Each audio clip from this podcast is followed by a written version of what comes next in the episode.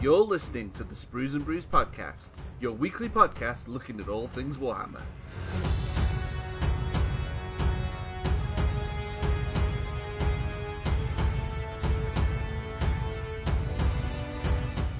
Hello and welcome to episode 136 of the Sprues and Brews podcast. My name is Dave and I'm joined once again by Matt Hello. and Jay. Hello. So this is a little bit of a special podcast this week because on the Saturday just gone we actually turned four years old, which was pretty pretty exciting, guys. Yeah, that's uh, that's it's gone quickly, hasn't it? And I'm not sure where the four years have gone, to be honest. How many editions of the games have we seen in those four years? What So we well for 40k we have gone through two editions since we started. One of the first things we reviewed was 8th edition 40k, and obviously 9th edition came out last year. there you go. Games Workshop have kept us busy. So we actually had a, a painting stream on uh, on Saturday to celebrate, which we'll, I'm sure we'll talk about during the hobby updates. Um, but it was great seeing some of you guys um, with us on the stream. Um, so for this week's top three, we wanted to know your favourite top three Sprues and Brews moments, and we'll be talking about ours as well uh, a little bit later on in the show. We've also had so far at the at the time of recording two days of Warhammer Fest, so that's going to be our main segment for this week. Uh, obviously, there's a few more days to go, so we might throw in a little bit of speculation on what we might see for the rest of the week. But the main focus will be on what we've seen so far for both Age of Sigmar and 40k, um, and in particular for Age of Sigmar, there's been some really tasty um, new stuff. So Yeah. uh, looking forward to chatting about that. Uh, we also have all of the latest news, of which Matt, I believe we've now got pre-orders. We we have got pre-orders. We we've gone through the little two weeks of no pre-orders, and there's a load of stuff coming up for pre-order on Saturday. It's exciting. Yeah. But before we get stuck into all of that content, let's talk about what we've been up to in the hobby over the past seven days. So, Matt, do you want to start us off? So I've had a pretty productive week. So I think this time last week I'd just built Be'lakor. So since then he is completely painted, and oh, what a fun model he was to paint. He looks So incredible. so happy with him. I just followed Peachy's uh, Peachy's guide, really really good guide for painting him. And uh, yeah, it's it's one of my favourite models GW have done. It's so so good. A little bit of advice: if you are painting it, make sure to leave him separate from the base, just to make it easier to get into all those details. Um, I think you'd have a bit of a problem if you tried to paint him with him stuck to the base. And he's got a little peg, so he, he kind of comes out of that really easily.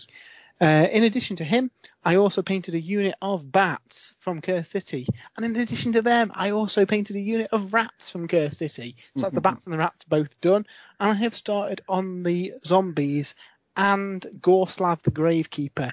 Uh, the skin is done on them. I've gone for a kind of different scheme than what's on the uh, the box art. It's more similar to, in fact, it's very similar to maybe slightly greener, but Gorslav's scheme, so they're kind of like pale dead flesh. I've done that across all the zombies. I think that's more a classic zombie colour where they're a bit multicoloured on the box art. Uh, and they've also got multicoloured clothes, so they've all got grey clothes. Basically, once I've painted up the details, when I base them on their backs and on their shoulders and where they've kind of climbed out of the grave, I'm also going to base them there and then dry brush the whole thing, flick them with some kind of weathering powders and muds and stuff, and basically look like these things have dragged themselves out of the ground. As well, they should. Excellent. Yeah, really, yes, I really gonna- like the I really like the zombie models. I, I, I actually I actually rate those over the skeletons. I think. Do you? I, I, the skeletons far ahead for me. I think they just look so cool. The skeletons. I like the. I didn't realise I must have missed these previews where they previewed the the, the other the, the zombies that don't come in Curse City. Um, yeah, so so the so the last preview we had showed off the fellbats, the zombies, and the skeletons, and they're all completely different sculpts now. I assume, and this is just conjecture, but I assume they're also going to be kind of quite simple build one or two part models rather than individual arms and legs and stuff like the Graveguard have, which are fairly horrific to build if I remember rightly. Um, it wouldn't surprise me if they're push fit. It's kind of like a, well, maybe not push fit, but yeah, easy, easier to build than those Graveguard. Um, and it adds, I think, mixed in with these Curse City ones, you'll have a nice variety of sculpts there. You know, yeah, especially if you're taking, you know, 30, 40 hordes, it does mix up a little bit having the the 10 different sculpts for each unit from Curse City as well. yeah. Excellent stuff. So Matt has been super busy. What have you been up to in the hobby, Jay? Uh, I've just been painting elves, so I'm on my the second half of my um, Vanari Warden unit, and, and that's it. Just been working on those.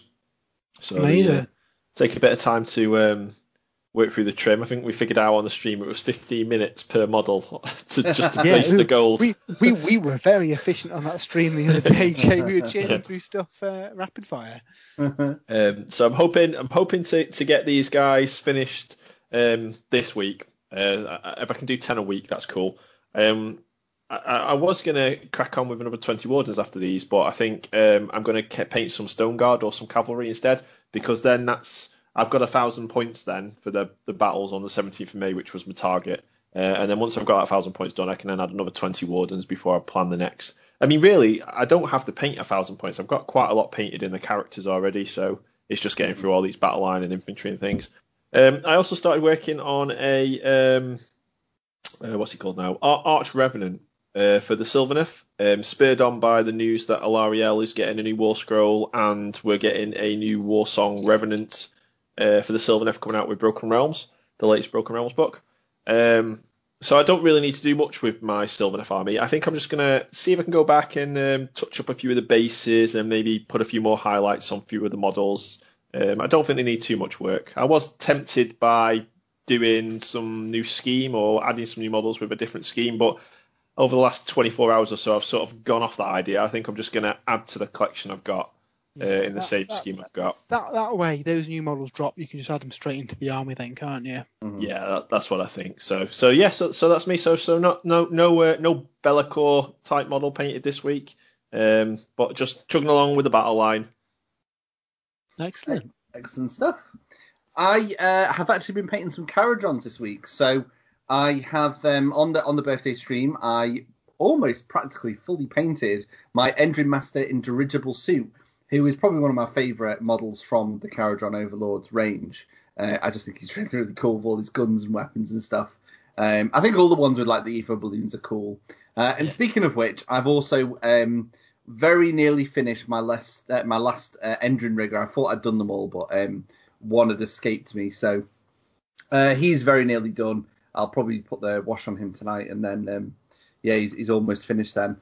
Um, and I think that is it for hobby wise. Apart from um, we had a, a bit of a game uh, online because unfortunately we were hoping to have a bank holiday uh, bit of garden hammer, but that didn't work out. Uh, No, it's, a unfortunately, bit, it's a bit wet for. I mean, I'd to be all right, but yeah, a bit damp for the other armies.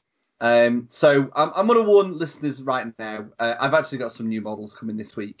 Um, uh, so next week, I'm hopefully going to be telling you about all the Skaven that I painted um, because it, it, it's finally happening.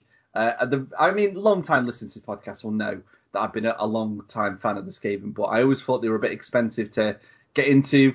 Well, I've um, I've managed to find a way in um, that that was um, suitable for my wallet. So um, yeah, hopefully I'll be able to talk about more of those um, last week, uh, next next week. Sorry, not last week. Uh, but yeah, that should be um, that should be quite fun, I think. Uh, hopefully the uh, the Skaven don't get killed off in the last Broken Realms book or something ridiculous. All, all of our listeners who collect Skaven are really worried now, Dave. Oh, no, I know. I know. Dave from Sprues and Brews has started collecting Skaven. Mhm. The end times. so there we go. On that bombshell, we'll we'll call time on this entry to this week's podcast. We've got quite a bit to get through, so let's take a pause and come back with the news.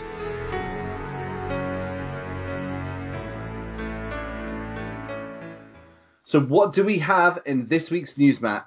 Well, we've got a fairly tasty specialist games themed pre-order week. Um, the big ticket item being Necromunda Hive War, the new starter box for Necromunda.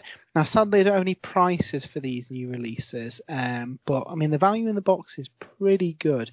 Um, we, I think we both split the original uh, new Necromunda box, didn't we, back in the day?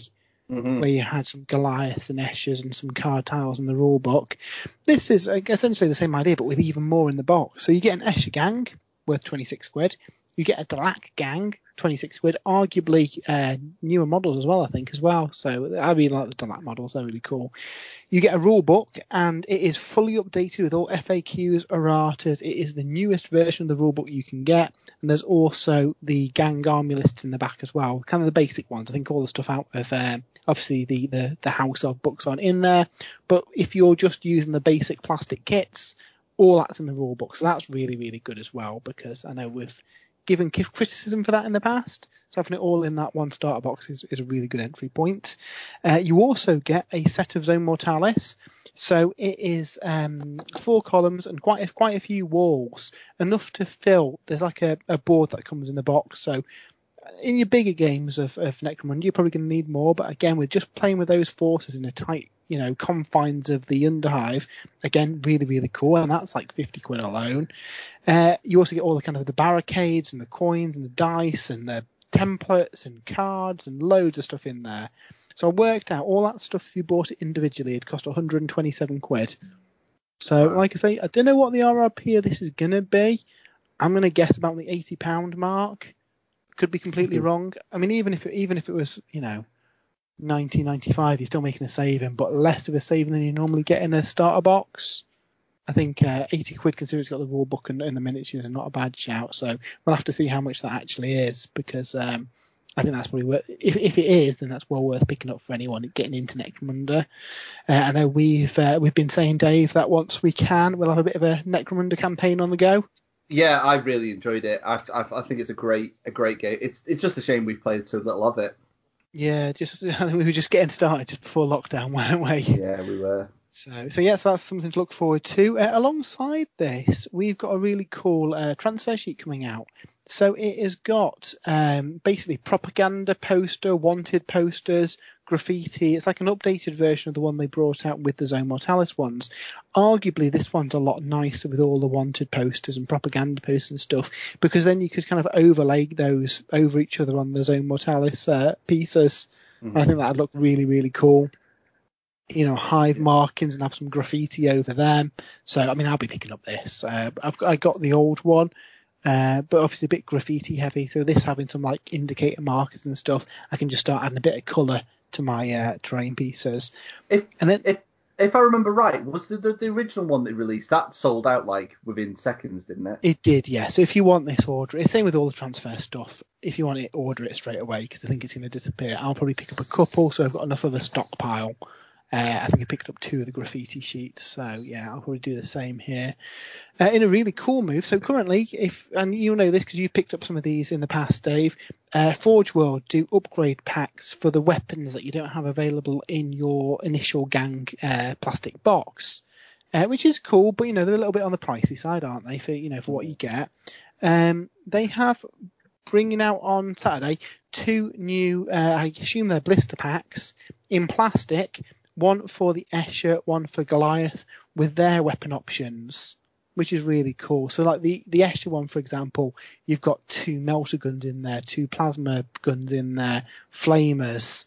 Uh, they're kind of chem guns that they've got, loads of close combat weapons, needlers, different hairstyles. I think this is a really cool thing, and I hope that we see them for all the uh, gangs. Mm. Yeah, I, I do. I think I think it's a really good. Um, I mean, there's nothing wrong with um, the Forge World ones, but yeah, I, if I had a choice over plastic or getting them from Forge World, I'd go for plastic. I think. Yeah, and, and looking at the content you get, I mean, like the, the Goliath one's got two melter guns in there, two heavy flamers, a big shotgun, lots of axes and things. So, yeah, lots lots of bits that you don't get in your initial gang, and a lot of people would buy those packs from uh, Forge World for the for the one, you know, special weapon in there that they actually really want. So, if these are priced around the Space Marine upgrade sprues, because I imagine it's probably two kind of frames with those weapons on. Uh, yeah, these these are a great thing, and I hope we see them for all the other war bands. Uh, for Blood Bowl, we've got uh, oh on on Necromunda as well. There's there's a, a conspicuous absence of House of Faith and the Redemptionists. Yeah. Presumably they've been held back a little bit because I thought they'd be dropping in this kind of like release slot. Obviously, with what was happened the last few weeks, though, again the whole release schedule's probably been skewed a little bit, hasn't it? So they might be a little bit further on, unfortunately. Which is a There's shame a- for the building them. I was going to say, isn't there a box game preview tomorrow or day after? Uh, there Yeah, is indeed, but we've we've seen everything from from the uh, the Necromunda stuff, so it was kind of Ah, next on the okay. horizon. It'll probably Right. be the the next thing after that that we'd probably see. But Right. Yeah. Okay. you know, we've we've managed to get through a year with like four or five supplement books without actually playing the game, so uh, I can wait another another few weeks for the uh, the Yeah. House of Faith. Um, for Blood Bowl, no new miniatures, but we do have a pitch for Chaos chosen, a team card pack, and some dice as well. Seems a bit of a random one that. Um, obviously, eh, all of the card packs that they released previously are now kind of invalid because they changed the kind of stat line for Blood Bowl, which is a little bit of a, a kick in the teeth if you've got some of the older sets. But it looks like they're gradually uh, re-releasing those. The new pictures are really nice because the dugout's got a much smaller profile. I know that when we've played in the past on like a dining room table, you didn't really have enough space to have everything kind of neat out. Where in the new uh, edition of Blood Bowl, they've just kind of shrunk it down a bit so you can fit it onto a table. So they're pretty nice. Uh, Diecast, we've got some cool stuff as well. I know uh, Dave's excited about Hedkrakka's Mad Mob. Oh yeah, these look awesome, especially the leader. He looks so cool. He is off his face. Literally. Literally, yeah. So he, they, these look really, really nice. Um, obviously, I've got a self-appointed challenge, which isn't even one of my kind of hobby resolutions to paint every Underworld warband this year. So I'm gonna have to pick these up and paint them up. Um, I haven't painted greenskins for a while, so that'll be quite fun. Uh, and then what's also really exciting is alongside this, they've got the Silent Menace Universal deck being uh, up for pre-order.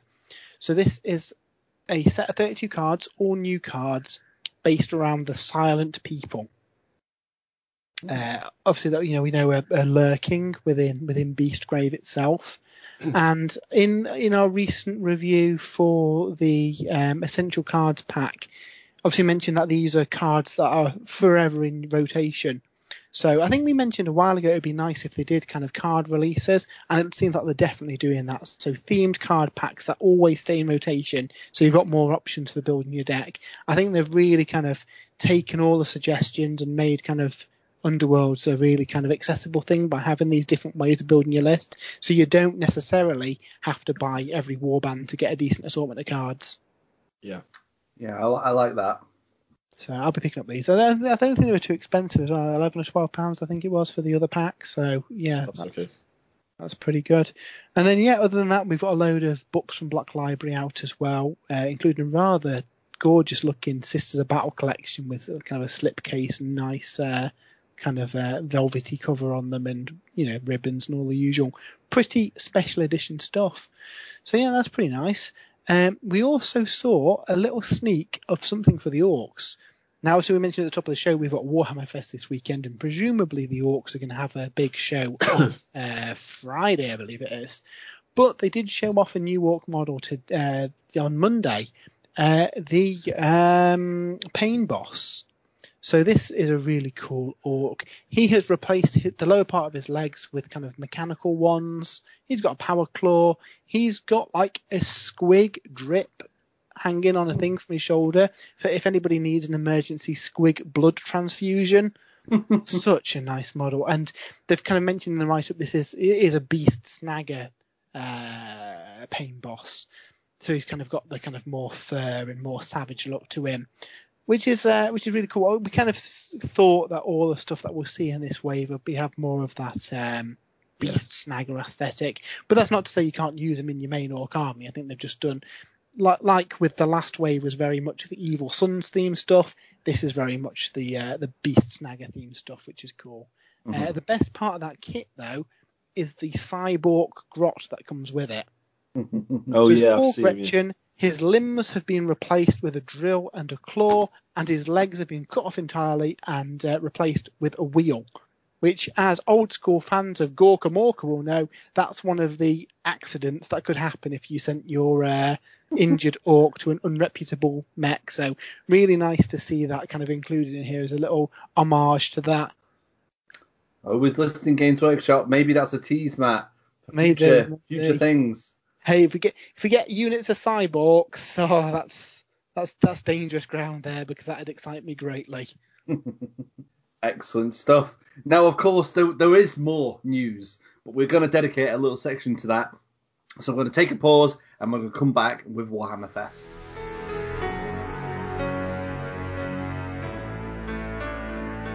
So all this week at 6 p.m. UK time, we've got Warhammer preview shows that all together form a week-long Warhammer Fest because, of course, they've uh, postponed uh, this year's live event again.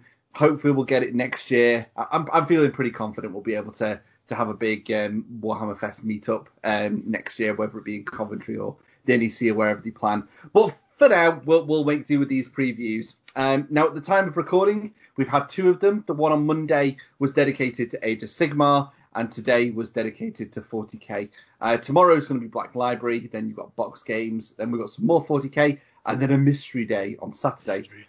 Which we're going to talk about sort of the, the, the future previews towards the end of this section. But I think we need to take this a day at a time. So, shall we start by discussing what we saw on Monday for the Age yeah. of Sigmar reveals? So Monday was predominantly based around the the Soul Blight Gravelords. Now we've known they're coming.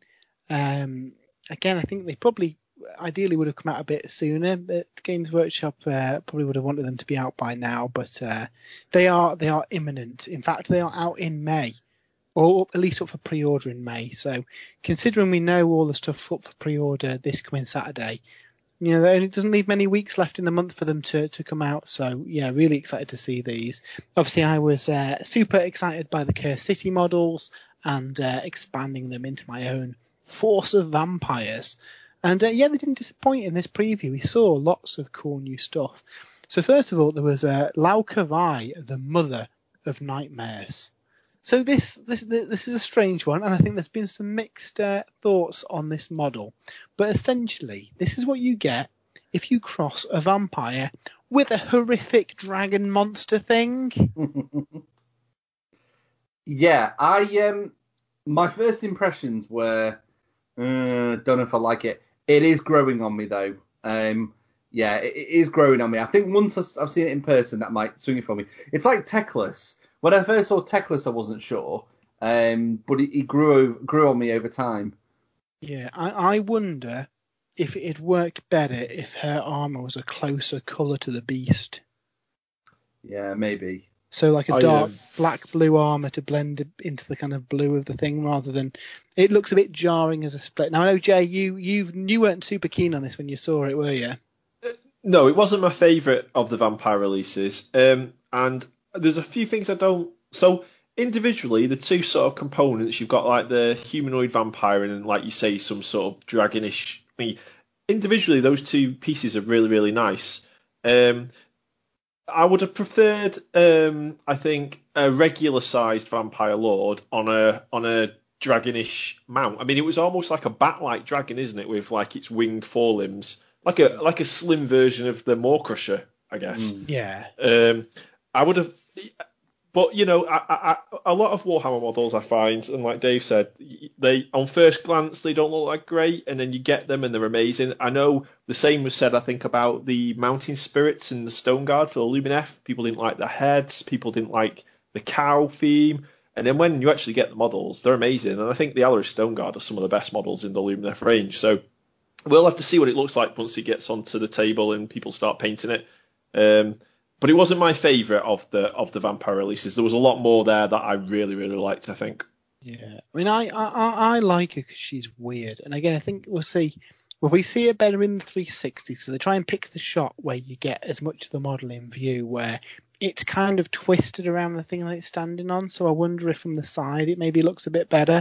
Yeah, maybe. Um, I, I I do like it though. Obviously, in, in, in Warhammer, we've got this concept where if a vampire uh, doesn't feed enough or it lets itself descend into madness, they kind of devolve into weird, horrific creatures. So we've seen the Vargs, Gears, uh, and this is, I guess, what a, a true kind of bat-based vampire would descend into if given enough time.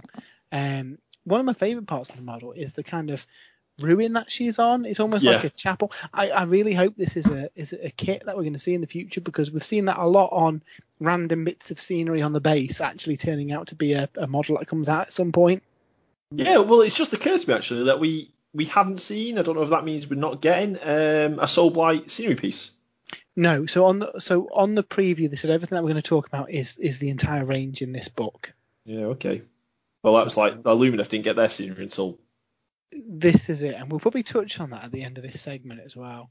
So that kit also builds a um, a kind of a generic Vengorian Lord, which is a, a, kind of generic vampire lord of the same kind of bloodline, I guess. Uh, him, I don't like as much as the female one. I don't know about you guys.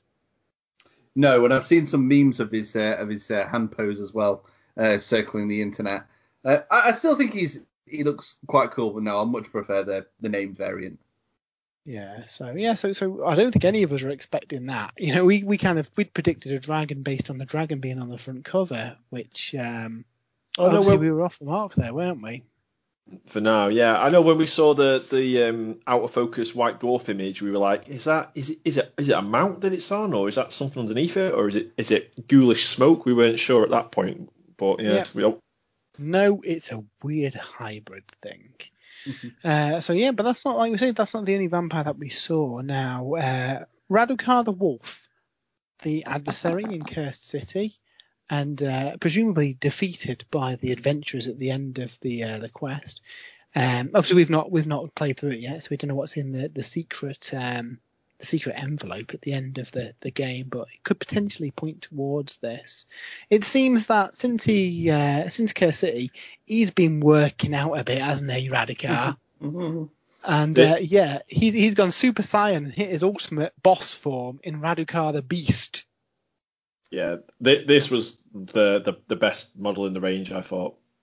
And he's a he's a hefty model. I think it's it's it's hard to gauge models sometimes, but considering he's got two Bloodborne on his base, and they're you know human-sized characters, yeah. this guy's like Primarch-sized, isn't he? Yeah, he is. Uh, I, I I I'm with Jay. I think this is one of this is maybe slightly tied for first place, but an incredible model. I love yeah. the base. I look. I, I mean, I like the uh, the version from Curse City. It's one of my favourite models from Curse City. I think it was second in my top three last week, or whenever it was. Um, so yeah, this is just a step up even further. And I love how how you it is obviously that same character from Cursive. He's still got the wolf slung over his shoulder, but he's obviously uh, a bit hencher than he was in Cursive. Um, yeah, I, I, I, really like this. I saw I saw something on Twitter saying that uh, somehow with Radukar the Beast, AOS has managed to get Leman Russ before 40k. yeah. So yeah, really really cool. Um, and it seems that his uh, his mother is also uh, coming to the battle. Belladamma Volga, the first of the Vyrkos. So we know this kind of this this bloodline. That we've seen uh, Radukar, we've seen the the Bloodborne, and the you know a very wolfy theme. Uh, we've got essentially the um, the original matriarch, I guess, for once want of a better word, of that bloodline. Uh, female vampire in kind of uh, Kislev style, I guess, finery sat on the back of a dire wolf with another wolf like prowling underneath a tree. This is a really nice model as well. Yeah, this is this is really nice. Um, yeah, r- rules wise, it says that she can command dire wolves and curse living mortals to become them. I'm very tempted to do an entire uh, Vyrkos themed Gravelords army. Obviously, using all the stuff from Curse City, lots of dire wolves. These two characters, I think that'd look really, really cool. Um, I was even looking at, you know, the uh, oh, what they called the winged vampire thing, Vargulfs, Vargheists, whatever they're called, the winged vampire things that the um, flesh eater courts can can have as well. Using some spare wolf parts to make them more kind of wolfy and feral. Yeah, that would look cool. So yeah, really, really cool. Really like that model. Speaking of wolves, though, we got the the third battle line option for the Gravelord revealed as well in the dire wolves. So the old plastic dire wolves are a really old kit, and they were a bit chunky and kind of a bit a bit I don't know comic booky maybe. The scale was a bit off. Scales have changed a lot over the last few years of Warhammer. These look like wolves.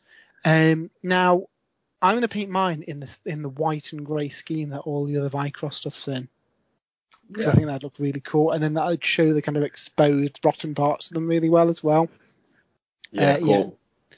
They they look so good. They've got like the the champion wolf howling up at the moon. They look really cool, really really cool. I can see other armies that use those kind of things kind of make, using these models as well. I know people in the past have used the old ones for like uh, Fenrisian wolves and Yes. green stuffed over the the kind of flesh, uh, the ripped flesh and stuff. But yeah, really nice model. A big improvement on the old ones, and I'm glad that pretty much, well, in fact, all of the battle line has now been replaced for the Grave Lords. So yeah, really good to see that. And that's that's kind of it for the Grave Lord stuff. So obviously we know we've got the the new Felbat, we know we've got the White King on a horse, and we've got the Blood Knights, uh, along with a couple of character vampires.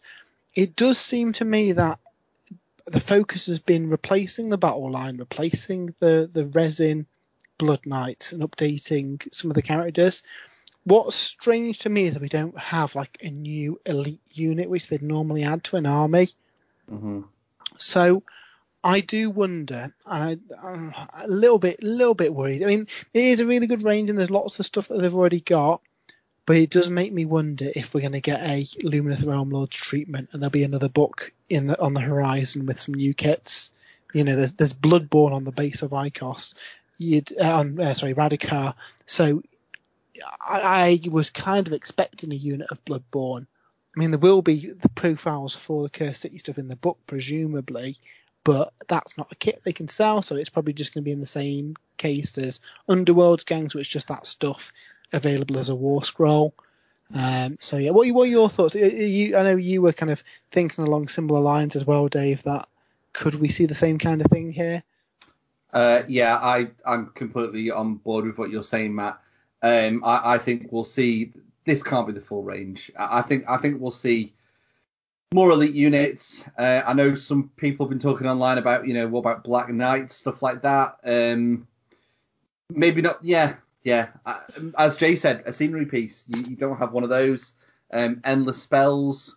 There's there's quite a bit that could be added to them yet. No endless I suppose spells. Yeah, endless spells think is a that. question mark though, because obviously the Soul Wars have ended and the the Necroquake has ended, and it's the Necroquake that kind of released the endless spells. Now, So from a narrative point of view, it could well be that you know that that thing is over. but we know that the new witch hunters, the the, the father daughter combo, their main job is hunting endless spells, so they must still be about. Yeah, okay, that makes sense. That makes sense. Unless they So- retire in Age of Sigmar free, Dave. Job Maybe, done. You maybe. started the company too late. Teclis has put us out of business.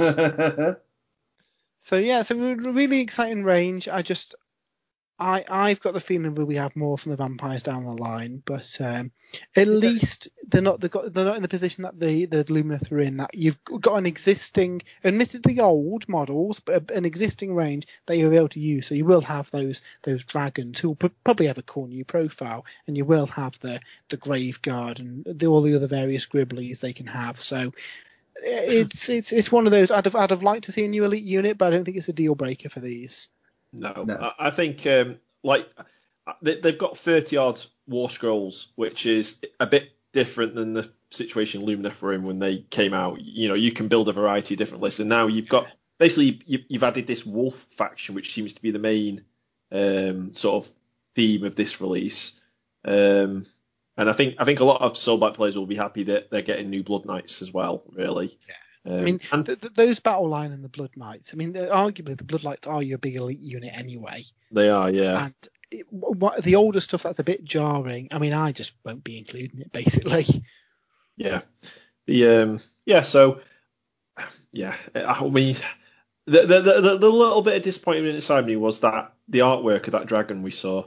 That was Yeah. you know that was what was I was very excited. But then I think it, it whilst it's disappointing not to have seen that, I think the the the wolf stuff uh, has sort of you know that's that's made up for it. Yeah, the, the the wolf stuff's clearly the winner for me. I even if it's not the most competitive, I'll take the stuff from Cursed City because that all fits that aesthetic. Well, you have have the- like wolves as battle Watch. line, have Radukar, yeah, all from all from Watch look cool as well. Well, I mean, So- he's, he is from Ulfenwatch, isn't he? So, you know, you can see his army having legions of skeletons from all the Ulfenwatch Guard.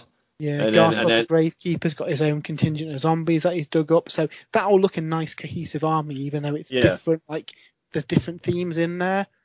and I'd love to see. I think, I think, I mean, it's up to you how you paint these, Matt, obviously, but I think they'd look ace with snowy bases, especially with that Kislev sort of Mm. motif to them as well. Yeah, yeah, they look cool. Well, mine I'm going to do in the same scheme as my other death. Just I like to tie my factions together in case we ever do a big uber mega game. But yeah, you're right. With the Kislev theme and some snow on the base, with all those wolves and stuff, it looked really nice, wouldn't it? Yeah. Definitely not hanging out in the desert. Definitely not hanging out in the desert. No, They're not Tomb Kings, Dave. no, they're not. But we uh, we saw something else during the uh, the reveal, and it's uh, it's pretty exciting. Now, obviously, Broken Realms Kragnos has been hyped up the last few well, months, I guess, uh, since uh, Be'lakor. We've, we've known about Kragnos, haven't we? And we've not known what he is, who he is, what the what the kind of storyline is. We got a few kind of little little teasers in the uh, in the show. So um, Kragnos is the god of earthquakes. He'd been imprisoned by Lord Kroak centuries ago, and for reasons unknown, he has now been released. Found his people have been lost to the sands of time, and has uh, assembled a force of Orruks, ogres, gloomspite, and gargants, uh, who herald him as this uh, this demigod of earthquakes. That sounds really, really cool. Uh, I think Destruction have been kind of missing out on a big kind of centerpiece god, haven't they? You know, we've got we've got Alarielle, we've got Nagash, we've got Be'lakor, we've got Morathi, we've got all these kind of massive, kind of legendary uh, centerpieces, and but Destruction didn't really have anything like that, did they? Just, No. just Gordrakk, really, wasn't it? That was it. Yeah, and the Yeah. thing, Go- Gordrakk is, is obviously a really cool character, a really nice model, but he is basically an alternative build from Maw-krusha. So, yeah, Yeah. So um so yeah so so Kragnos was was uh, unveiled in as you know as as we saw in that original kind of animated teaser he is like a giant centaur monster thing with a big shield that uh, smashed the tooth of uh, Gorka Morka. he looks really really cool. It's hard again it's hard to judge the size of the model. Uh, I think he's going to be as tall as a as a uh, Mega Gargant. Yeah, Yeah. especially he's like leaning up on that or standing up on that rock, isn't it? That's jutting out. Yeah, um, I'm I'm really excited to see how this uh, this storyline goes as well because it seems like this is going to be what leads into AOS three. Obviously, Yeah. there's been lots of other stuff happening. We know that uh, Order essentially are in civil war now with Morathi, uh, you know, turning traitor and essentially um, trying to capture cities of Sigmar under her new uh, rising empire. Uh, we know that uh, Nagash has been dealt with but um, Alarielle's hinted at some repercussions for that. So, you know, we know that the what are they call the War Singer, War Revenant, War Song Revenant War Song is Revenant, one of yeah. the new things with life kind of in abundance because obviously there's always always been a balance of life and death. You do kind of need the god of death there to hold everything in check. If Yeah. death isn't the uh, the handicap it used to be, then life's going to kind of grow. And I guess that maybe leads into the kind of savage nature of Kragnos as well, if he's bringing all these uh, destruction creatures under his uh, reign. And then obviously in Be'lakor, the, the Realm Gate network's been shattered. Shamon's cut off entirely, but we don't know whether the the detonation of two silver towers has caused irreparable damage to uh, realm gates and other realms as well Mm. is a possibility um, and obviously we know that's had a side effect on the ability of stormcast to return to Azyr so yeah it's kind of reset everything after the soul wars and if during all this where things have pretty much gone from bad to worse over the course of the broken realms books with a little you know there's a little bit of uh, a high in Teclis where oh yeah the good guys are going to win and then Yeah. Be'lakor's like no I'm not having that. Um, and, and then yeah Kragnos comes and unites all the destruction forces. That's really exciting from a narrative point. Um, we we were chatting it'd be nice to see a uh, a faction around Kragnos rather than the individual destruction models because outside the Gloomspite and the uh, the Mega Gargants, the the Orruks are mostly old kits that have been repurposed, and the ogres are entirely old kits that have been repurposed. So it'd be nice to see, um, yeah, something something new for him, which they did hint at in the article as well. It seems that all over the realms there's little totems that are being built in honor of Kragnos, but we don't know who's building those. Yeah, see, I, I, he's a really nice model, um, and I, would love to use him, but there's none of the destruction forces that I would like to build an army around him because I just I, just wouldn't get on with the sort of mismatch sort of look and feel to it. Um, but yeah, if, if, there's if there's an army that's sort of worshipping him, and you'd, you'd imagine they'd have like similar sort of armor style to him, because that armor style that he's got is really unique, almost like um, a really ancient looking copper sort of plate. But it reminded me a bit. Do you know if you play through Skyrim and, and what are the dwarf race in Skyrim oh, called? The Dwemer. Yeah. Yeah, which are they're just completely different. They've got all that sort of cogworky type mechanically looking armor. It reminded me of that.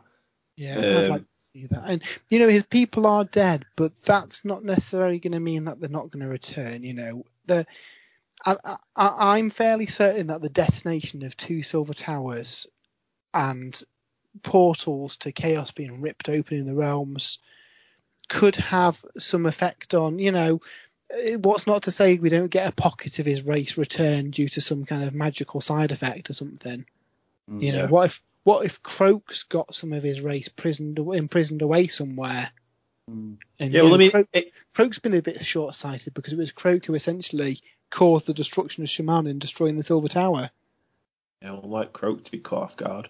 I think it as well in the in the in the intro trailer it, it, mentioned that he used to fight his own people, didn't he as well, and yeah. battle him. And there's like a there's a really cool image of him fighting another sort of centaur looking creature as well at one point. Yeah. Um, so yeah, it'd be cool.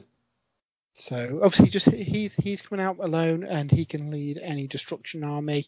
I think narratively it talks about a kind of united destruction force.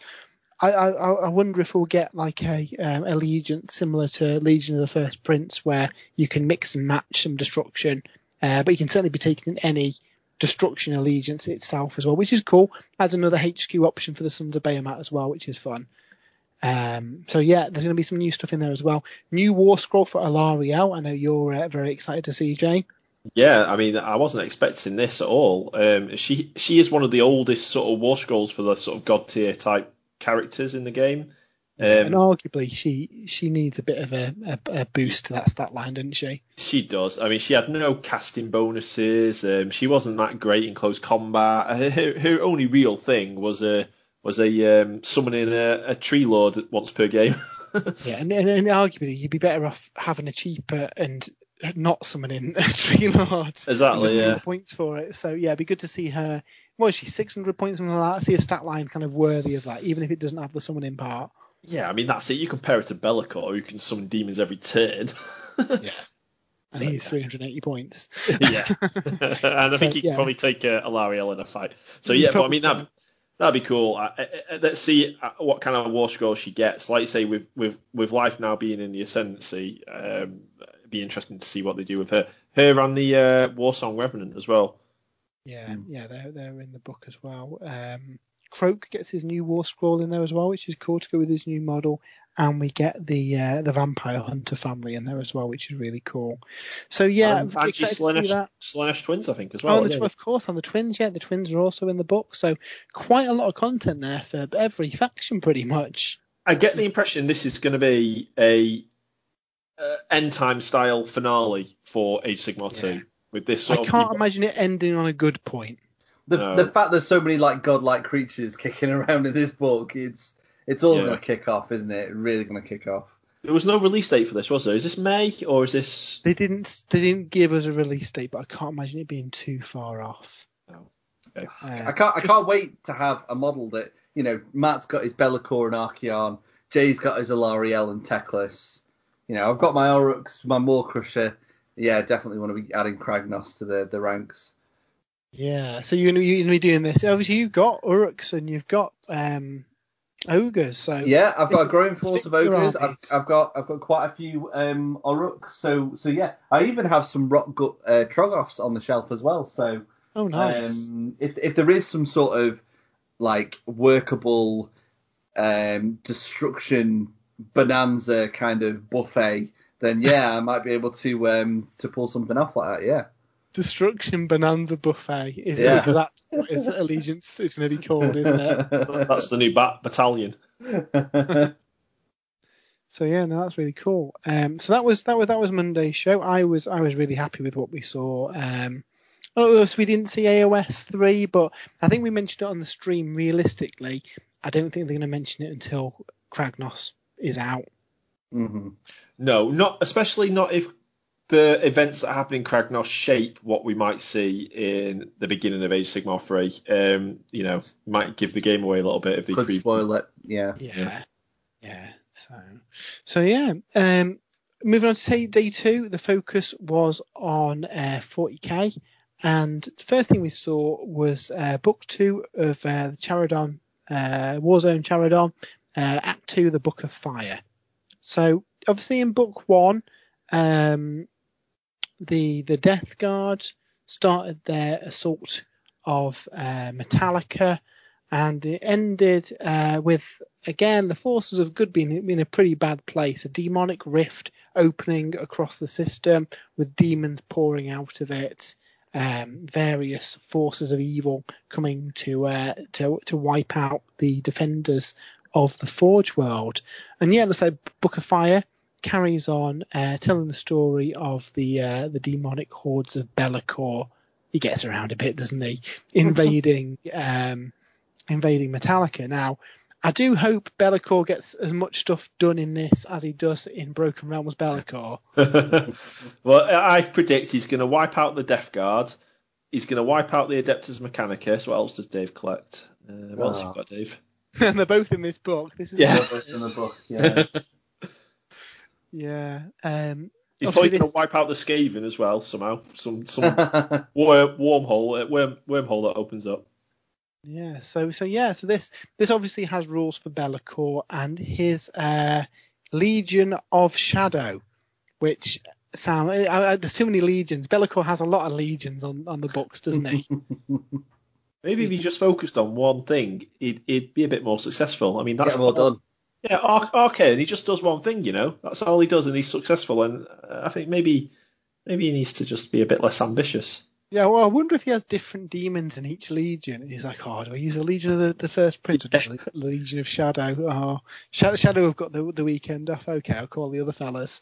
Uh, but yeah, joking aside, that um, that is a new um, army essentially for 40k, combining Chaos Space Marines with demons, and that put a smile on my face because you know I'm all over that. Um, so yeah, really excited to see that. Um, obviously, things have got so dire with you know demonic rifts opening up that a, uh, a High Lord of Terror gets sent to sort out the situation. Uh, so more on her in a little while, but uh, yeah, it, hopefully we, we start to see some kind of hefty lore of, uh, revelations in this one as well. I enjoyed the first book. Um, obviously, there's nods to like Dark Mechanicum and Demonic Invasions and the Grey Knights. The Grey Knights seem to be absent here, so I do wonder. It depends how badly uh, invasion goes. If it's successful, maybe then they uh, they call Well- the Grey Knights to sort it out. I had a theory about this, um, because obviously, yeah, you're going to talk about the what the Imperial sort of um, reaction to Be'lakor i- i- in a second, but maybe the Grey Knights are being held back for a different kind of threat in the future, uh, and I I know they have history with a certain um, uh, Red Angel. And I wonder whether Yeah. we might see, you know, Grey Knights against the World Eaters at some point instead. That's a good Just- point because you know some of these conflicts might be happening simultaneously as well. Yeah. Yeah, that's a, that's that's a good theory. That's a good theory. So yeah, I'm I'm excited to see in uh, this book. It's got the uh, the Mechanicum, it's got the demons, and it's got the Sisters of Battle in it. So again, a nice mix of forces in there. Alongside Warzone Charadon, we've also got a new Battlezone box. Now they did one of these for um, I think it came out during the launch of the game where you got a board, you got some scenery to put on it. This one has a lot of the Sector Mechanica stuff, and I did see this on the preview and think, I bet David like that. Yeah, it's a good box. Like the plasma coils and things, yeah. Plasma coils, the big containers, all the pipes. It's um, I, I think alone the table looks a little bit empty. I'm thinking of picking up half this stuff to add to my Zone Mortalis board, to be honest. Uh, but again, depending on the price, it's a decent one, especially if it comes with those those uh, tiles as well, because that's the new kind of size of the the battlefield in thousand point games as well, isn't it? Yeah. So we mentioned a High Lord of Terror being sent to um, to uh, the war zone to Metalica to to sort things out, and don't you know it? We've got a brand new model for her. So Morvenn Vahl, who is uh, not only part of the, um, the the High Lords, she is essentially the head of the Adeptus Sororitas, leading the Sisters of Battle, and what a fantastic model it is. You've got kind of like bits of all the various Imperial aesthetic in there because you know she's she's she's top dog essentially. She can requisition what she wants. Well, High, High Lord of Terror, like they said, uh, answers only to the Emperor. You know, that, so they do. They have ultimate authority, really. Yeah, and he's not been very talkative of late. I um, I, I, this, the, the, I, I mean, I never predicted we'd see something like this for the Sisters of Battle. Uh, these sort of exosuit type um, units and d- unit design, really, really smart. And um, hers is just a, a much more elaborate um, version of the exosuits we've already seen previewed. Um, you mentioned it, it, looks a bit custodian, and I think they said that um, some of the weapons she's wielding have been issued to her by the custodians. Yeah, she's got a Custodian spear. Yeah. Um, I also thought as well, looking at it, she she almost has the sort of profile of an Imperial Knight with those shoulder yep. pads as well. So same same pauldrons, uh, same shoulder pads as the uh, the Imperial Knight. The same kind of shoulder missile systems that we see on Titans. Um, the other arm has got a heavy bolter, which I do wonder if is a nod to obviously uh, Rogal Dorn and the Imperial Fist, so Defenders of Terror. Yeah. Mm. Uh, they they put her as a Primarch sort of power level. Yeah. So comparable to someone like Guilliman, she they said um, with different auras um, and then also a, a very solid um, combat profile as well. Yeah, she looks she looks so so good. Um, do you know what I, I like? I like the fact I, I, saw this online just before we started recording. All these like exosuit um, exosuit sisters. Somebody called them nundams, which I quite liked.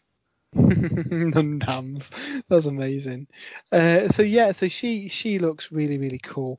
Uh, they implied that she halved any damage taken on her, and she's got less than nine wounds, so she can hide in units as well. Yeah, so yeah, really cool. I uh, I'm looking forward to seeing this.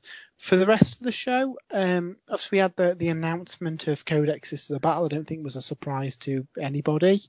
Uh, we did see a, a, another couple of new models though. So we had the um, the Sisters Bulletin last week, I think, with the um, oh what's it called? Auto Auto, Auto Tapestry. Banner, whatever. Auto Tapestry, yeah.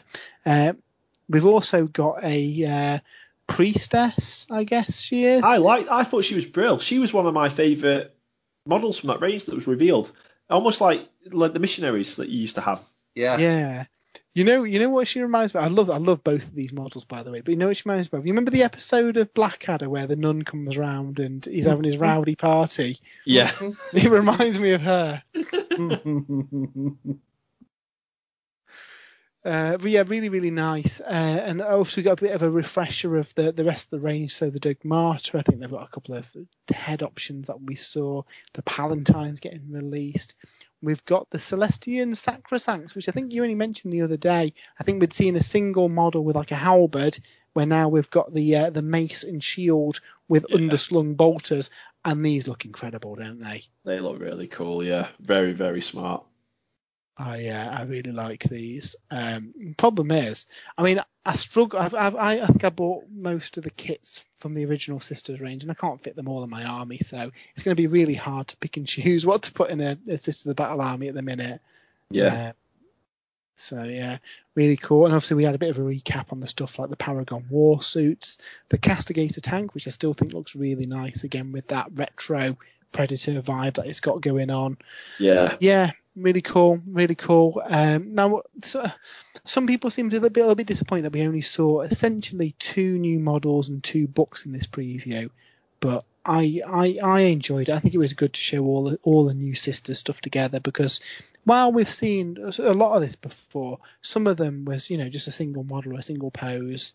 It's it's will- quite nice seeing it all together. Yeah, and I, I'm, I think we, it was the model release, but we also learned about the different characters and what's going on. So I think it was a good reveal, and there is another 40k reveal coming as well. So I mean, I, I'm only, I was only expecting to see Admech, Sisters, and Orcs at, at this Warhammer Fest for 40k, and and if if that's all we see, I'll be happy. I think that's going to be good. Yeah, exactly. And I think we I think we mentioned the other day we speculate we we see the second Warzone uh, Ch- Charadon book and we Yeah. get Be'lakor in there, and that's what we've got.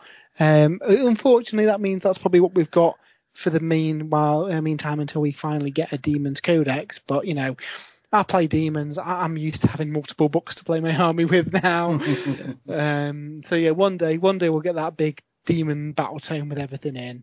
Uh, so no, really cool. On the subject of Adeptus Mechanicus, they did mention them, and they did say we've seen everything for them. So unfortunately, that amazing looking thing on the front of the book isn't a model yet, which really surprises me. Yeah, yeah. I, you really built my hopes up, Matt. You really built my hopes up that I was going to get a brand new HQ for my Adeptus Well- Mechanicus. until now, we've never had covers with models that we've, n- you know, it, it, we've now got Mechanicus, the Soulblight Gravelords, and that dragon that, that Yeah. we're not seeing. Uh, You know, so maybe now the old sort of system of ah, well, if it's on the cover, it's getting a model, no longer holds water. Yeah, which I don't get though. I don't know why you'd invent a new a new thing on the do cover that doesn't have a model, unless of course that it is coming at some point in the future. Yeah. and this is a this is a something we've seen in a few books now. You know, obviously on the 40k side, we've got rules in in in a Warzone book the same day with the Lumineth. We've got a second book within a year. I think we may well be at the position. Obviously, we've got releases coming out so quickly, and Games Workshop like to have the the rules and the the rules and the models kind of out at the same time. I do wonder if we move into a model where we see waves of models for, for different armies, not necessarily tied to a book, but have a supplement with the rules in maybe. Mm. Possibly, yeah. Yeah, I, I'm. st- I've still got my hope that we'll we'll see that model at some point in the, the near future. It's a shame it's not this time round. Um, I think we'll have to make do with potentially some upgrades to our our um, leaders, like chapter master kind of upgrades. But yeah, hopefully one day in the future we'll see a massive new super heavy HQ choice. Cool. So, uh, what do we think we're going to see in the next couple of days then, gents? Well, I, I think uh, we've already mentioned it a few times. I think we're definitely going to see Orcs on Friday. Um, I, I, however, think we're going to have a surprise. I think we're going to have a, a, a 40k surprise as well. I don't know what it is. Maybe it's um, a, a, a glimpse at another codex. I don't know. I just think it won't just be Orcs on Friday. I have a feeling we'll they'll end that preview with something else. I agree, Um, Dave. Teaser, a teaser I of something else. Yeah, I mean, we saw a lot today, and I can't imagine there being that many orcs to see. It's going to be comparable to what we've seen today in terms of con. So yes, I, I think there's going to be room for something else. Each day so far, we've had two reveals, haven't we? I, Yeah. I think Vampires and Char- Vampires and Kragnos in AOS. We've seen the Warzone book and Sisters today. So by that pattern, and again, you know, you can always go by the patterns, but by that pattern, we've got a segment on orcs, then a segment on something else. yeah. Yeah. Uh, I mean, unless the orc range is much bigger than what we thought, it's like a complete refresh of the old orc boys and you know all that. s- If, you know, if it's like a Dark Eldar style refresh, then maybe not. Maybe it is a well, big. from, thing. from that um, from that trailer that we saw, um, we've yet to see. We've seen one Orc Boy, so we'll probably see the full unit. We haven't seen the new War Boss. That there's, there's going to be a War Boss. It looked like there was going to be a chariot. Maybe we'll see that Yeah. as well. Um, I'm I trying just- to think what else was in that trailer. I just realised people listening to this have probably already watched it, right? When does this People, go out? yeah, p- p- um, maybe No. not, maybe not. No, Okay, okay. no. They'll probably already have already at least seen the Black Library one, um, because this will go out as we're recording tomorrow night, so so uh, so Wednesday. Um, Black Library, I'm, I'm not too sure what we'll see there. Potentially the next Siege of Terra. Next Yeah. Siege of Terra, next Dawn of Dawn of Fire, is it the new series? Yeah, do you know what I would love to see tomorrow in the Black Library one? Go on. Uh, a, a Age of Sigmar style series, a proper Age of Sigmar style series. You know, to take us into third edition. Yeah, I'd like that. Yeah, that'd a, be a cool. nice, same kind of format as, as Heresy, a continuing narrative threaded Yes. between different books. Yeah, because we haven't had that for Sigmar, and Broken Realms has been so good. You could do some amazing uh, Black Library books based on that kind of stuff. I think that that what what puts me off Age of Sigmar Black Library stuff currently is they're all sort of self-contained. There's not really a big overarching story like there is in the Horus Heresy, the Siege of Terra, for example. But it, it seems like you're right with the Broken Realm series. We've now got those sort of narrative hooks that we can tie and, and so even if we're reading stories that tie into that sort of background story arc, it'll be ace. Mm. Yeah, I mean, like, like Morathi and Teclis at first seemed okay. These are different stories happening at the same time, but then Be'lakor kind of tied them together with his machinations in the background. So yeah, that that'd be cool to see it because that that's what keeps you gripped on the Horus Heresy books, doesn't it? The fact that you've got all these interweaving threads that they've you know, they're doing an amazing job with this big master plan of getting all these threads going from the start point through to the end game, haven't they? Yeah. To see that in um in a, in an AOS series would be amazing. What I think will be an interesting seminar will be the box games one because we've just talked about uh, they normally sort of kind of have like almost two factions so far. I think the box games ones could be uh, a bit of a rapid fire revealed for a few different um, box games. I think we'll we'll almost definitely see the Idoneth uh, Underworlds. Yeah. Uh, the the um, uh, for Titanicus, we'll see the uh, what they called the other book for the, the, bad the guys, traitor, the, the traitor, traitor legions. That that was yeah. the words I was looking for. Yeah. um, cool, uh, I, I think we may even see another Blood Bowl team potentially. Um, yeah, we haven't had one for a while, have we? Since the uh, when did the new edition of Blood Bowl come out? It was November last year. yeah. Do you know what Blood Bowl team I think they'll release? What? Tomb Kings. Tomb Kings would be so popular. They would. Um, I, I, I was thinking, I think they've done all the other teams. I can't I- think They've of No, not done Chaos uh, Dwarf, they've not yeah. done Amazons, they've not, not done Norse. okay, I, I. I don't think it'll be Tomb Kings next. So the reason for that is we had an undead um, team last out. I think we'll have something else before Tomb Kings. I think Matt was on the money the other day when we were talking. I think it'll be Chaos Dwarfs, um, especially with them doing that made to order uh, probably about a year ago, was it, or six months ago? Yeah. I, I think we'll see Chaos Dwarfs. I think the only box game that won't get a mention will be Necromunda because we haven't got House of Faith on the shelves yet. Yeah, I, th- I think you're right. I do wonder, could we see And we've had annual Aeronautica boxes, and I think we mentioned this on the, the stream the other day. I don't know if Aeronautica's maybe been a bit of a flop in sales and they'll just quietly uh, yeah. leave it out to die. Yeah, to be a shame. There's just so many good kind of box games at the moment, isn't there? That it's, it's hard to keep up with them all. Yeah, I mean the the real question mark is if we get a new specialist game. There's a lot of them: Battlefleet Gothic, Mordheim. You know, there's there's, there's lots of stuff people would Yeah. like to see. Do you know what that ties nicely into, Matt? Before we finish off this segment, What, do- what does that time Sat- out to? Saturday and the big question mark on what the mystery is going to be. Yeah, I mean, my money is has always been on Horus Heresy, a new box for that. Yeah, and I, I, I'm in total agreement. I think we spoke about this last week. Complete agreement with you. I think that that's gonna that'd be a massive uh, deal if if they bring that back with a new box set. And if not that, that'd be the slot where we'd see AOS 3. But again, like we mentioned, it, it kind of spoils the story for Kragnos if they kind of go too far into the future with AOS, doesn't it? Yeah, I, I think it might be um, something to do with the um, the the TV, the, the the the animations and things like that. ah, That that that is a possibility. and It could be like the launch of that. I mean, that was that was due soon, like a year ago, because I think we learned about it, and then the first full video we saw from that team was the 40k reveal trailer.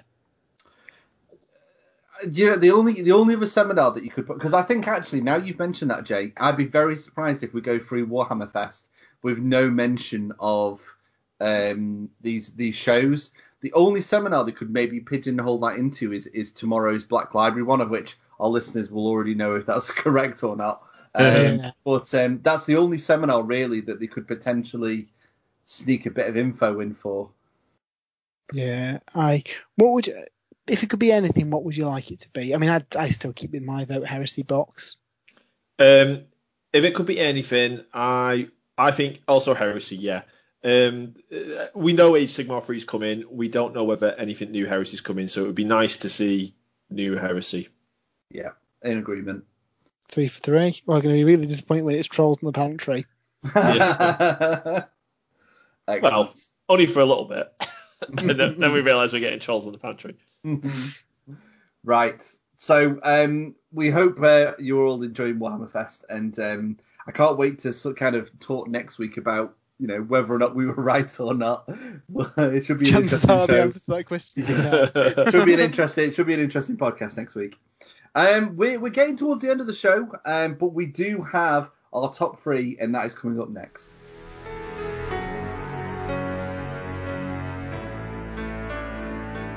Can you believe Sprues and Brews is four years old? And over those four years, we've done quite a few sort of fun things. Um, so we thought we'd have for this week's top three our favourite Sprues and Brews moments, uh, and we will be um, reading out the community choices towards the end of the show as well. So, you know, for over four years, it's quite a lot that we've done. So, Matt, what is your third choice?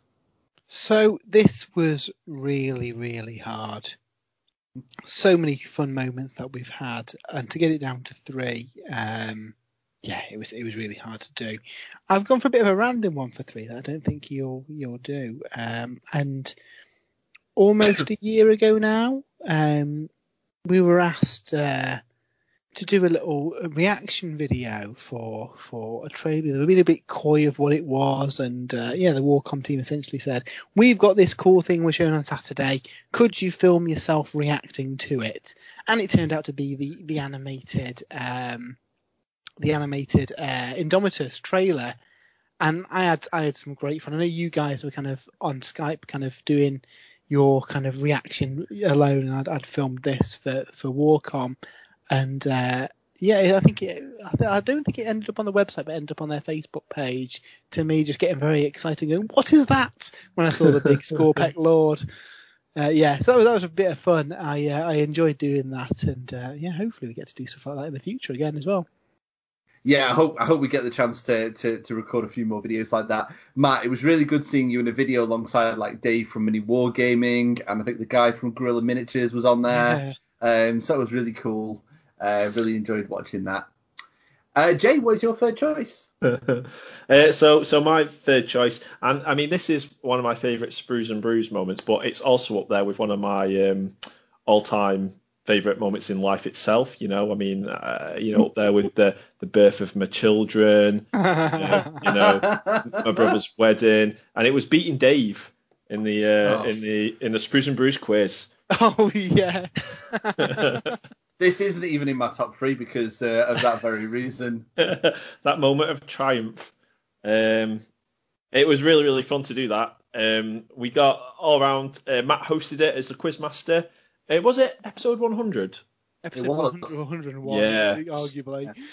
Oh, 101? Yeah, which actually I remember the episode numbers being a bit of a controversial question as well, which um, was one of the where I got my, my lead on Dave. It Um, was. I think we'll just move off Jay's third choice right now. Uh, Go listen to episode 100. I beat Dave. There you go. I, I, I, I really enjoyed doing that, and I think since then we've learnt more about. You know, we we could live stream that quiz now, couldn't we? Yes, yeah, yeah. I'd love to do it again, you know, but with do you know like how um, they do like um, eight eight out of ten cats and uh, uh, where they have guests on their team, so Yeah. me and Dave could be team cool. leaders and yeah. I, I think we should try that. I think we should try that. You know, we're not far off episode 150, are we? So maybe uh, maybe we bring back the quiz, yeah, with special guests. We'll, we'll see what we can do. be really cool. Excellent. Um, my third choice um, was uh, now I, I I love doing the podcast. I, th- I think it's ace. Um, and one of the best best podcast episodes I think we put out was when we had a certain Warhammer legend on the show, and that was Mr. Duncan Rhodes. Um, he was an absolute gent. Um, it was a really fun episode to record. It still is one of our most popular, like one of our most downloaded episodes. Uh, and yeah, I just I just really enjoyed it. And it, uh, I don't know, when when we did that episode, I just thought, you know, this is so good that we're getting guests, you know, on on like this. And since then, we you know we've had a, a variety of people. We've had um, uh, Pete who who won a Golden Demon. We had Seed Studios on. Uh, it was last week, wasn't it? These weeks Yeah. are going so fast. So um, it's really good. Um, and it just makes me, you know, want to keep doing this podcast. I mean, these kind of shows when it's just the three of us are, are awesome as well. But it just seems to be even better when we get these like um, cool guests on. So yeah, Duncan, we'd, we'd love to have you back on in the near future because um, you were an absolute gent. It was it was a great show to record. Excellent. Uh, round to our second choices. So Matt, what is your second choice? Well, I'm going to say my second choice was also the the Duncan episode of the show. He's such a such a nice, a genuinely nice guy. You know, it's not just a persona he puts on. You know, in between takes he's chatting to us about you know what he was doing, and uh, yeah, he's, he's he's as much as a nerd as as we are he was telling us about how uh, I think Peachy bought him some like Napoleonic models, and then he kind of really got into that. And I can just see him as being as excited. Say if he was watching these reveals, like now not knowing the knowledge from GW, I can see him being as excitable as we are. Mm, definitely, yeah. Uh, and yeah, I, I, echoing exactly what Dave said, really nice guy. Uh, probably my favourite podcast episode that we've done um, just because it was. And yeah, if you're listening, Dunk, massive thanks for, for coming on. It's uh, it meant a lot to have you on the show. Uh, Jay, what is your second choice? Uh, my second choice um, was it was hard work, but I really enjoyed it, um, and um, it was the coverage we did for um, 9th edition 40k. So it was two weeks of reviews. I think we had three or four different review type things up. We had all the painting we had to do, and there was just like a hive of activity between the three of us, making sure we got all of the content that we wanted to get up for the community. And then, you know, it was really, really good to have achieved that. I think I, I just have good memories of that that period of time. Yeah. So I mean, we've been we've been lucky, lucky to, to uh, what was it, March 2020, just before maybe um, to to you know get the nod to get review stuff from GW, which was which was amazing news for the site. Um, you know, we're very very grateful for that to, for for Warcom. Um, and unfortunately, the world ended soon after that, yeah. so um, we didn't we didn't actually get to review anything. And I think Indomitus might have been the first thing we got to review. Mm. Yeah. And uh, yeah, I it's all a bit of a blur that week. I'm sure it was two weeks, wasn't it? Just under two weeks, I think. Two two weeks, yeah. The first week I did all the video content. So we had an unboxing as one video. We had a um, full review of the rule book, like you know an hour long video there. So that was that was a lot of editing to do. And then in between ran the sprues round to Jay to build the build the Space Marines. I built the Necrons, and then we must have painted the entirety of that box in about a week, Jay. By the time we'd done all that part. Yeah, because after that we were doing um, battle reports because yeah, we we had we had the codexes as well, I think. You know, yeah, no, because the codexes came much later, but we had the the rules for those armies within that Indomitus. It, you yeah. know what? I think I think we, it might have been three or four days to do it because on the Friday we filmed a battle report to go up on on release day, didn't we? Yeah. We a lot of stuff with a short turnaround, and I'm so happy that we did it because we could have we could have easily not done that push to get everything painted. But the fact that we could do a battle report with the painted contents of the box and do some really cool uh, 360 shots of the painted models for the uh, for the video as well. Uh, yeah, yeah I, th- I think that's still some of the best kind of content stuff that we've done. Um, again, we had the advantage that lockdown wasn't on at the minute, so we, we you know we could actually you know interact in person and, and be a bit more hands on. Um, I, I, hope we get to do something like that again for for the next edition of the game.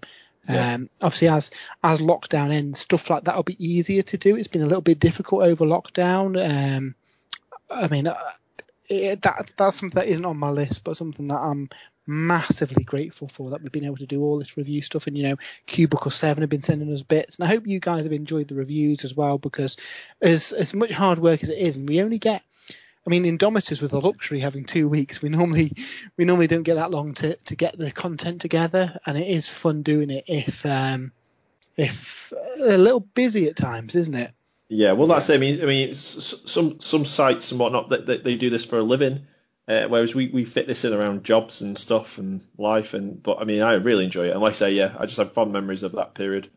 Mm. Though you were a bit burnt out from Ultramarines. Oh yeah, I was. Yeah, well, I mean, but I mean, once it was done, I was like, oh, I've got like four and a half thousand points of Ultramarines painted now, the biggest army. Uh, round two, um, my second choice, and um, this almost made my, my first choice because it, it was like the ultimate Sprues and Brews moment, really, because on April the 30th, 2017, we put our first post on the website, um, Matt, um, with just a little teaser trailer of me and you clinking mugs, and it was called "What's That Brewing?" And that was the start of our Sprues and Brews journey. Um, that little video, filmed in front of your black screen. Yeah, yeah. First, first of May, surely, Dave. Uh, well, I know that this went up on uh, April the 30th. Um, so Oh, the it was 30th, kind of yeah, like sorry. a teaser. Yeah, Sorry, yeah, teaser one, and we had the first proper post up the following day, didn't we? exactly. Yeah, but that that's what marked the, the start of the website. Really was that. I remember us filming that. I remember us filming that teaser, clinking the mugs. It was a bit Yeah. cheesy, uh, but I like that. but- Well, yeah, no. Know, We need to re- cool. we need to redo that. We need to redo that. We, in fact, if you head over to our uh, Twitch, twitch.tv slash Sprues and Brews, uh, you can purchase some Sprues and Brews mugs. Nice little plug there. Yeah, yeah, yeah. Well, we'll have to redo that with Sprues and Brews mugs, definitely. So yeah, that that was the start of of Sprues and Brews. Um, you know, months of thinking about it, do we, don't we? Uh, and I mean, look at us now. I'm I'm so glad. Uh, I think you were really the main driving force behind it, Matt, to to get it done, and uh, I'm very grateful that we we did do it, and and here we are today. Bullying you into it at times. It was- it's, uh, it's all worked out, hasn't it? It has. Right, uh, we're round to our top choices. So Matt, what is your top Sprues and Brews moment? Well, there could only be one, couldn't there? And Dave probably knows exactly what this is. putting your Maw-krusha, more crusher, putting your Maw-krusha in the sword in our uh, game on Warhammer TV. Still hurts me to this day. That, that was my top moment as well. No, I'm not joking. it was oh, it was it was so good. And I remember we had uh, Wade and, and Ben in the commentary box, and, and Ben Bailey just going, "Oh no, Dave!" when the when the Maw-krusha got Slayer of Kings. Honestly, uh, I mean that that was an epic moment. There's no taking away how epic that moment was. But really, the, the real build up was was weeks in the making for that battle because I, I felt so confident going into that stream that I was going to have one up on Matt. I, I absolutely felt confident that I knew how his army worked. I knew how my army worked. I'd beaten him plenty of times in practice. Um, it, it, this was it. This was going to be my stream. This was going to be the, the time I beat Matt. Uh, and it just went wrong from turn one. And that just that moment when my Maw-krusha got sucked into into Archaon Sword, that was just the end. Really, it was like it was like kicking a puppy. yeah, it was um you know that I couldn't believe it. Could not believe it. But it was a fantastic game. So you know, kudos, Matt. Another victory to you. I'm Uh, sure we'll have a really, really rematch at some point. Absolutely. Uh, Jay, what is your top choice? Uh, so my top choice isn't really a single moment, um, but it's something I think of quite fondly of Sprues and Brews, and it's the um, I mean it's mainly from doing these podcasts, but also a lot on the Twitter and things like that. It's like we have like regulars, like a little community of Sprues and Brewers, and I really love listening to all the top threes at the end of the podcast from all the regular names. Like I recognise all the names now that are coming up who, who come every week submit their top ten uh, top threes and you see them responding to tweets and things on Twitter, and I really really like that. It's, it's like that's like the best part of this whole thing, I think. And Yeah. it, I mean, we've already got like the, the really cool sort of sprues and brews community, but keep sending those tweets in, keep sending those pictures in of the work you're working on, and we talk about them on the podcast. Keep submitting your top threes. Um, yeah, it's awesome. Yeah, and, and on that note, join us on on the Twitch. Um, it's been really fun speaking to some of you. There's um, Steve Parver, who I think sent in a top three maybe this this week, but he um, from Italy introduced himself on the uh, the stream the other day. It's really nice talking to you guys in a bit of a more I guess casual environment where we just have a few laughs and, and chat hobby for a couple of hours. Mm. Yeah, I mean, we would we wouldn't be you know doing what we're doing now if it wasn't for the fact that you guys are really enjoying sort of listening to us and and watching us paint and listening to us on this podcast and you know talking to us on on Twitter and stuff. It's it's really humbling and. I, I hope to meet a lot, you know, quite a few of you um, at, at events in the future. I know we've met uh, a few over over the last four years, um, but hopefully when events are back on and we'll go into open days and tournaments and stuff, we'll be able to say hello to quite a few more of you. Um, so yeah, we wouldn't be here without you guys, really. So um, you know, thank you very much for for taking part in this adventure with us. It's a nice, a nice, nice top choice, Yeah. that Jay. I, I. I like, I like that, Jay. Right. Yep. Um, and also, my other top choice was beating Dave at the quiz. Don't know if I mentioned that. Had to ruin it, didn't you? Had to ruin it. Um, my uh, top choice is very similar to Matt's, but a different game, and that is on Wednesday, the 26th of September, 2018. Uh, myself and Matt uh, managed to appear on Warhammer TV for the very first time, um, with uh, me leading the grand host of Nagash, led by Nagash himself, against Tamurkhan's horde. Americans Um, Lord, yeah. it was a it, it was it was just so cool. Like I, I couldn't believe that we were getting to appear on like this Warhammer live show uh, and play a game of Warhammer. It was a little bit nervous actually, um, but once we started playing and having a laugh with, um, I think it was um, Nick. Yeah, it? Mr. Bayton, he, he, Yeah. he, he came and said hi and, and looked after us. Uh, yeah, it was it was really good. and Pigeon Eater, wasn't it? Can't remember his actual Yeah, name. uh, uh, Rob. Rob, yeah. So um, it, it was a really, really fun game. It was actually fairly close as well. Um, it was closer than the Archaon Orruk match. Did you Um, it it score. Dave? No, he um, it didn't, it didn't go off. Uh, I think you picked the right hand. I didn't picked the you? right hand, yeah, to the, to the disappointment of the chat. So, um, so yeah, that that was a shame, but um, it was good that we we at least had it go off. You know, even if it didn't work. So, the, the um, chat, the chat's always out for blood. They want to see those big expensive characters die horrifically. So they were very disappointed when Nagash didn't kill him. Yeah, I think I think Nagash did kill him in the end, but it was using his sword rather than uh, Hand of Dust, which was Oh. um, which was a shame. But How embarrassing for him. had to yeah do it the hard way. So um, yeah, that was that was really fun, um, and it, it was kind of one of the first things like oh my goodness, you know our, our little website, and here we are appearing on um, Warhammer TV. It was um, yeah really good. And I hope we get to go on there um, again once the world returns to normality, and that'd be really cool. I look forward to that. So yeah, um, like Matt said, there was there was so many cool moments. You know, all these different open days and and reviews that we've got to do and and, and stuff. Um, it's been a really exciting four years, and I can't wait to see what we get up to um, as, as sort of COVID um, not goes away, but allows us to actually get games in and, and stream some more games and Yeah. do some more exciting new content, new videos. and that, on that, Dave, before we move on to the community top three, what what would you like to see us do then? You know, when the world returns to normal, what would you like to be the next kind of thing from Sprues and Brews that we attempt or try or do? I- I, think I think uh, you know, li- like Jay said, um, obviously we, we do a lot in our our outside of Sprues and Brews lives, but if we can do regular streamed games of Warhammer, I think that would be a great thing for the website. I think um, hopefully you guys would, would really enjoy watching them as well. Um, I definitely think that's that's potentially our next step. Yeah, st- streaming I feel is the way to go because it saves you know hours editing as well, doesn't it? Yeah, Um, and we'd still, you know, I'm sure, I'm sure for, for you know, say say a new a new edition release would potentially still film a kind of more you know cinematic battle, um, which again we couldn't do because obviously you know we had to keep the social distancing as well for this for the uh, Space Marine Necron one. So yeah, stream would be cool. You know what I'd like to do? A Sprues and Brews tournament. oh, that'd be ace. That'd be so cool. Yeah, Yeah, that- I'm sure I'm sure we could Uh, a Crusade type tournament. Yeah, oh yeah, we'd go. This would be this would be the, the most narrative tournament ever. There'd be prizes for taking, you know, non-net lists. There'd be prizes for taking, you know, the characters that people say you should never take. It'd be very much focused around enjoying the game and celebrating the hobby. That's the idea, anyway.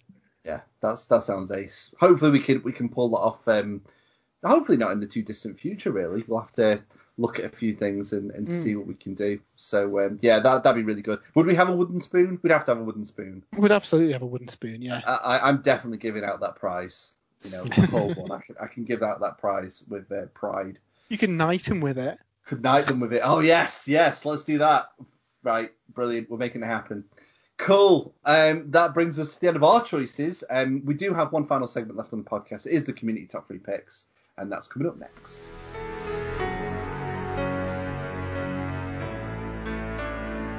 It is time for the final segment of this week's show, and it's time to read out the community choices for this week's top three. So, Matt, what do we have over on Twitter? Wow, Jem Daduki says number three. When I introduced you to the North Africa game and you guys lost it for about three minutes on the insane detail, I'm not gonna lie, I still want to play that game. uh, It's not a game that- that you, like don't, you, you don't play that play. game. That game plays you. yeah, we need about another 18 players, don't we? And yeah, and six months to play it. Uh, number two, interview with Duncan. Yeah, that that that was such a good such a good episode. And then number one, the uh, hundred video quiz. You guys had a great chemistry. It was like being in a pub quiz with you. Yeah, that was, that was really fun. Um, that's the one I won, wasn't it? I think. That is the one. I think you won that one, Jay. Yeah. Yeah, I think I did. Um, Andy Wood says doubles with Dave. I have faith. honestly, honestly, that that was one of the most fun, the, the funniest uh, tournaments I've ever taken place in. I would definitely team up with you again, Andy. It was such a great weekend. it was so good, wasn't it? Um, number two, starting the YouTube Twitch streams has really motivated me to get back into painting after a small break. You know what? We were saying this the other day. It's actually helped our painting as well, doing the Oh, stream. yeah. Definitely, yeah. That two hours where you just you just get a lot done, and it's really really cool just to be speaking to everyone. Yeah, Really, it's, really it's like hanging out with you guys while painting. So yeah, hope you hope you enjoy it. If you don't, check it out. We we, we tend to stream every Sunday. We we're trying to stream each Tuesday as well. We want to have more more streams. It's just been uh, scheduling the last couple of weeks. I think as the world gets back to normal, that should be a little bit easier. Um, and uh, number three, my game against Matt's Corn Dragon using Blood Tithe to get an extra move scared me. Yeah, that was a really good game as well. Um, number four, Gotrek killing spiders at the two dayer. Is that you, Jay? Yeah, that was against uh, Alex, I think, from Purple Spark Unicorns. He had um, a really cool um, Spider Fang army, and we got I've got some pictures somewhere. I'll try and dig them out um, of like before and after. So like Gotrek surrounded by like 20 of these spiders, and then a load of dead spiders. But in the end, the Spider Fang got him with the old mortal wounds on their poison bites. But it was funny. Amazing. And then number five, because Andy can't count to three this week apparently, uh, having Paul Murphy, Duncan Rhodes, and Dave from Mini Wargaming on the show. Yeah, they're they're all really cool. And also, we've had a few shows with Andy on. Uh, we have to have you back on the show at some point soon. Yeah. Uh, Heretic Wargaming, the top moment was King Duncan's comments on my chaplain. Yeah. Yeah, I remember that. Duncan uh, praising that. That was cool. Uh, Immortan Joe, the legendary Warhammer quiz, wonderfully hosted by Matt. Why, thank you. Uh, Archaon, the ever chosen, undisputed master of chaos, bested by the little gobbo that could. You know what? That should have been on my list. That was Kerry, wasn't it? With Kerry, uh, uh, yeah. Strugami, yeah. It's Sprues and Brews versus the Hobby Room. Uh, that was a really good game, and that Goblin killing, killing Archaon. He'll have his revenge. Um, and uh, number one, for me, the best moment was the first time I discovered the podcast and realised, yep, these are the gents for me. Oh, that's really nice. Thank you. And finally, Fabius Fulgrim, in no order, mine are the three nerds that invite us into their hobby group every week. I like awesome. that. That's cool. Yeah, that's very cool. Uh, it's really nice to hear. Yeah, we are we are just free nerds. We just can't help it. Excellent. Uh, really like those choices, Matt. What is going to be next week's top three? Well, you know, we're, we're, we're knee deep in Warhammer Fest, aren't we? And we've got another like four days of this to come. So next week, we want to know your top three reveals from Warhammer Fest, be it models, books, releases, entire days, whatever you want. Cool. So you can get your choices in by social media, uh, facebook.com forward slash sprues and brews, or you can tweet to us at sprues and brews. Uh, alternatively, we will put a post up normally a day or so before the podcast recording, so you can reply and put your comments on there. That, gentlemen, brings us to the end of another week's episode. Uh, apologies that it's a day later than normal, um, but I'm sure it was worth the extra day's wait. Um, looking forward to the rest of Warhammer Fest, uh, as I'm sure you two are. Oh, absolutely. Uh, and we'll be back again next week to talk about it all. So until then, have a great week of hobby, and we'll speak to you all again very soon. Bye. Bye. Bye.